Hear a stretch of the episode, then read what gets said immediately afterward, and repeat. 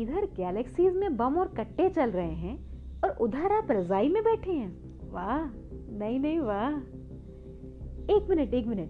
CAB protest intergalactic नहीं हुए हैं। आप भी। यहाँ कुछ और ही बात चल रही है। यहाँ बात चल रही है स्टार वॉर्स सीरीज़ की नई film the rise of Skywalker की, जो हाल ही में रिलीज़ हुई है। अगर आप इस सीरीज़ के फ़ैन हैं तो ये आपके लिए थोड़ा इमोशनल थोड़ा उदास होने का मौका हो सकता है। वजह यह कि ये इस सीरीज़ की आखिरी फ़िल्म हो सकती है।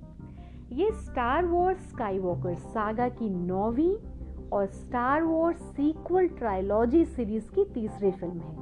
मेरा नाम है ज्योति द्विवेदी और मैं लेकर आई हूँ एक खास शो हॉलीवुड हलचल। फ़िल्म में हम देखते हैं कि काली शक्तियों वाला जालिम हुक्मरान पेल्पटीन, यानी इयन मैकडर्मिड अपने अधिकारियों के सामने स्टार डिस्ट्रॉयर नाम की विनाशकारी स्पेसशिप्स को पेश करता है। पेल्पेटीन से मिलकर काइलो रेन, यानी एडम ड्राइवर को पता लगता है कि दरअसल पेल्पेटीन ने ही स्नोक, यानी एंडी सर्किस को नियुक्त किया था कि वो रेन को काली शक्तियों की तरफ़ सम्मोहित करे। पेल्पेटीन काइलो को आदेश देता है कि वह जाकू ग्रह की रे, यानी डेजी रिडले की तलाश करे। उधर रे, जनरल लिया, यानी कैरी फिशर के मार्गदर्शन में बतौर जेडाई योद्धा अपनी ट्रेनिंग पूरी कर रही है। रे के साथियों फिन, यानी जॉन बोएगा, पो, यानी ऑस्कर आइजैक, और च्यूई, यानी जोनास योटामो को एक गुप्त भेदिये से पता लगता है कि काइलो अभी ज़िंदा है और रे की तलाश कर रहा है। उधर रे के मन में अभी भी अपने अतीत, अपने माता पिता की मौत और अपने अस्तित्व को लेकर बहुत सारे सवाल हैं। इन सवालों के जवाब देने के लिए फ़िल्म भी कई बार अतीत में जाती है। कई उतार चढ़ावों और लड़ाइयों के बाद फ़िल्म खत्म होती है।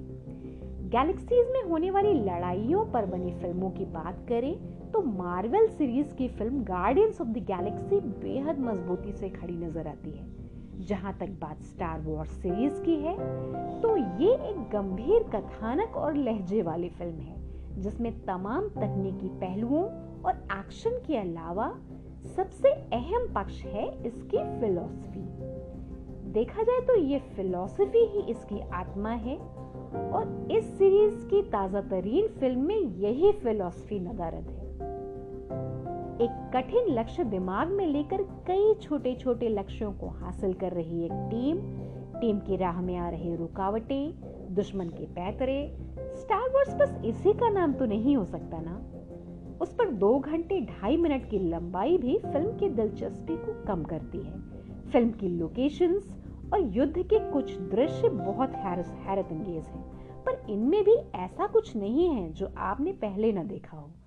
मुख्य अभिनेत्री के रूप में डेजी रिडले ने अच्छा काम किया है। बाकी किरदार भी एक्टिंग के मामले में सहज रहे हैं, पर कमज़ोर कहानी और स्क्रीन प्ले की वजह से उनकी एक्टिंग भी फीकी लगने लगती है। संवादों में कोई दम नहीं है। जे जे अब्राम्स का निर्देशन असर नहीं डालता और फ़िल्म कई बार बोझिल सी महसूस होती है।